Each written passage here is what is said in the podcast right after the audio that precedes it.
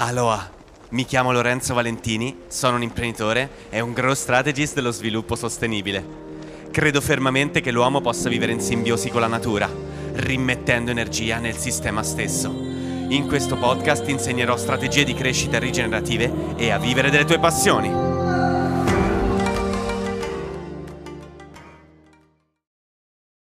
Allora, sto aspettando di fare una call con un nuovo cliente e subito dopo dovrò presentare un progetto e quindi per fare questo eh, pensavo di fare appunto prima di tutto una, una puntata eh, sulla distruzione di un paradigma che la maggior parte veramente delle persone hanno eh, soprattutto per quello che mi riguarda imprenditori ed imprenditrici, quindi chiunque voglia eh, creare da un'idea un progetto o chiunque abbia già un progetto da portare avanti.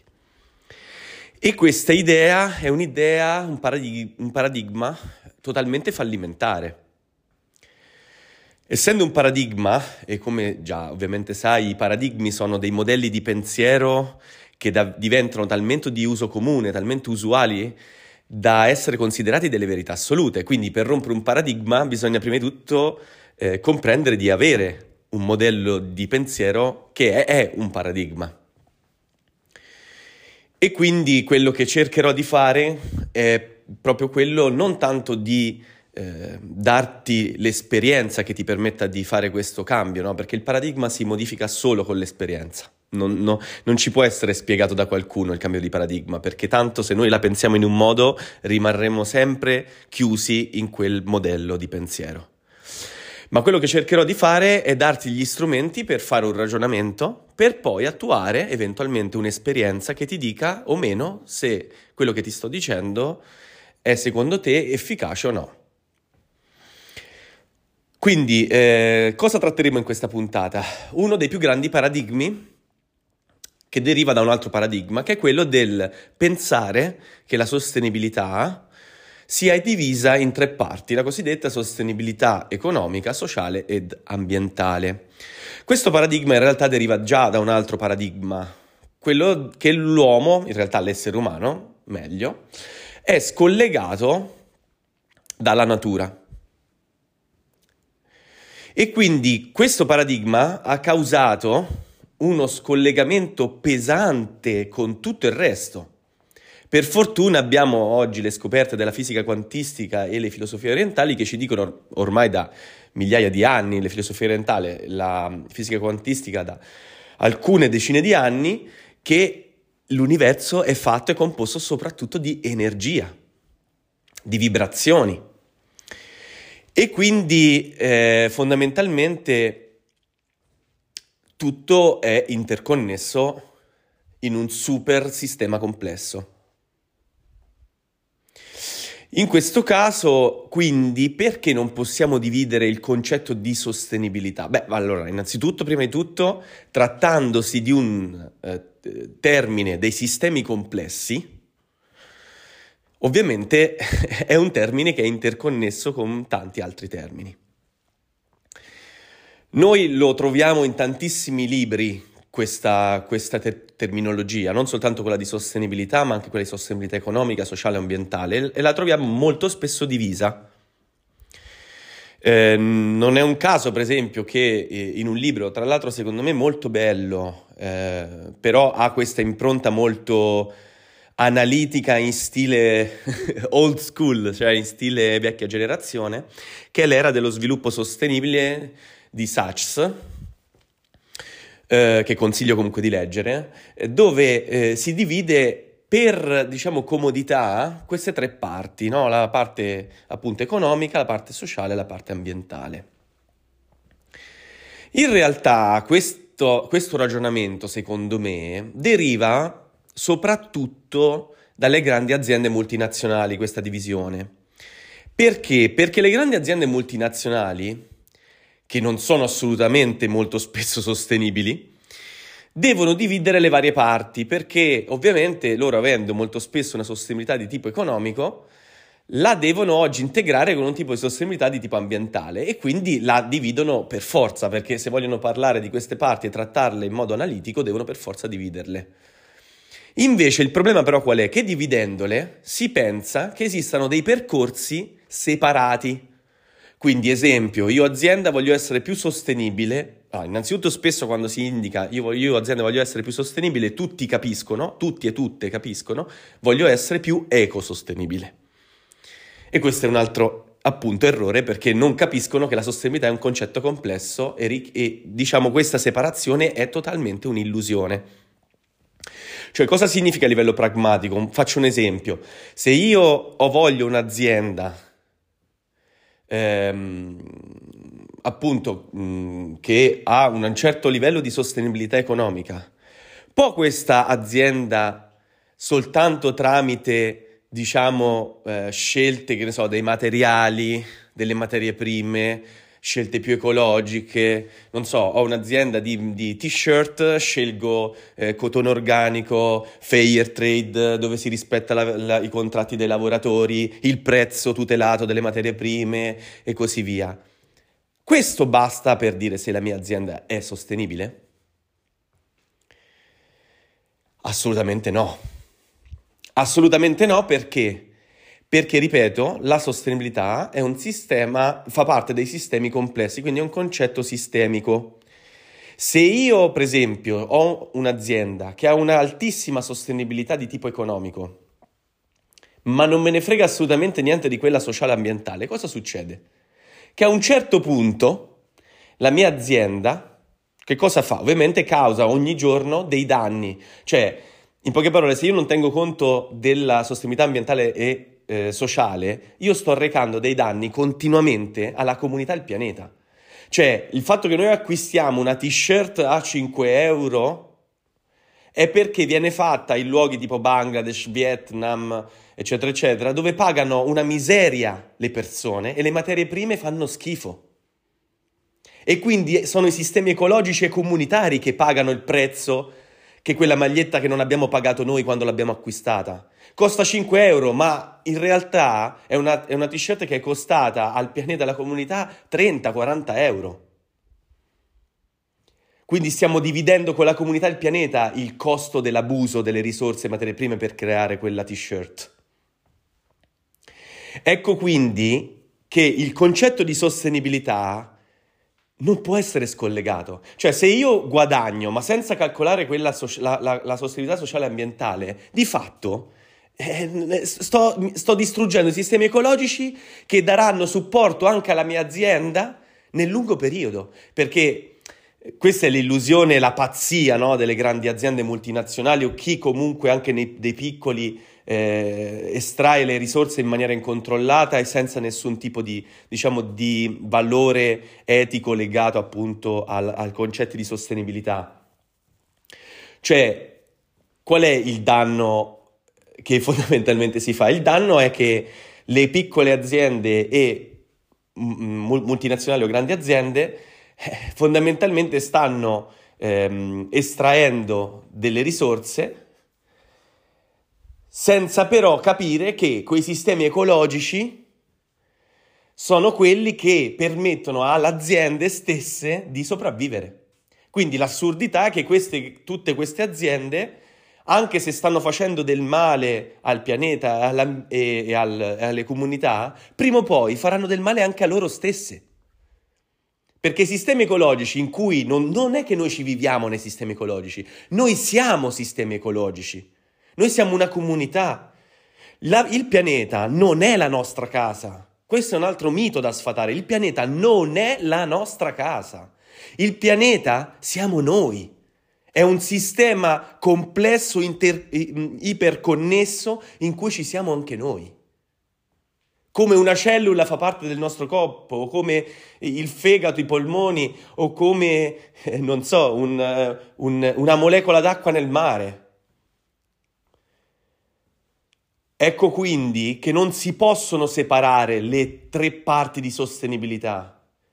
E quando si costruisce un modello di business va fatto tenendo conto di tutta questa sfera interconnessione. Non si può, è come quando mi dicono, eh, ma come, come stai? Eh, insomma, così così, il lavoro? Ah no, no, il lavoro benissimo. Ma tu che sei una persona e lavori, quella persona che lavora sei sempre tu. La tua sfera emotiva, la tua sfera personale non può essere scissa da quella lavorativa. Perché sei sempre tu che lavori, sei sempre una persona che ha mille sfaccettature. Invece noi con la nostra cavolo di mente iperlineare, che ragiona purtroppo in modo, in modo lineare in un mondo iperconnesso, quindi assolutamente non lineare, cosa succede?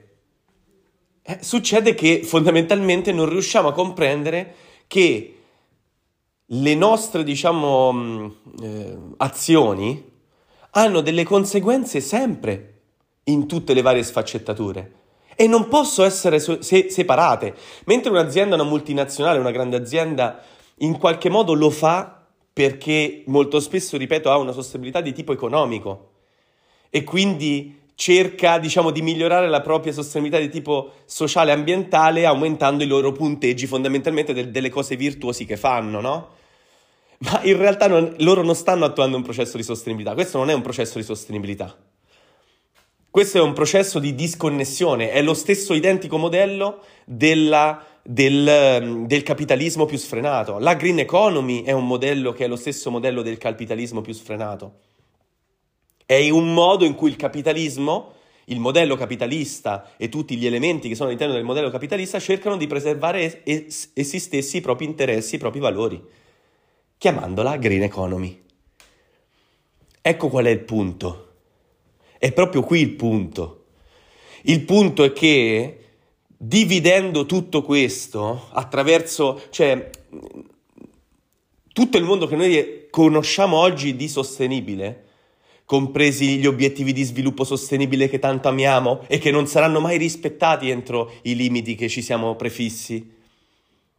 Il, I punteggi di sostenibilità che calcoliamo nelle aziende, tutto questo sono soltanto degli strumenti in un modello, quindi strumenti che misurano la sostenibilità, in un modello totalmente insostenibile.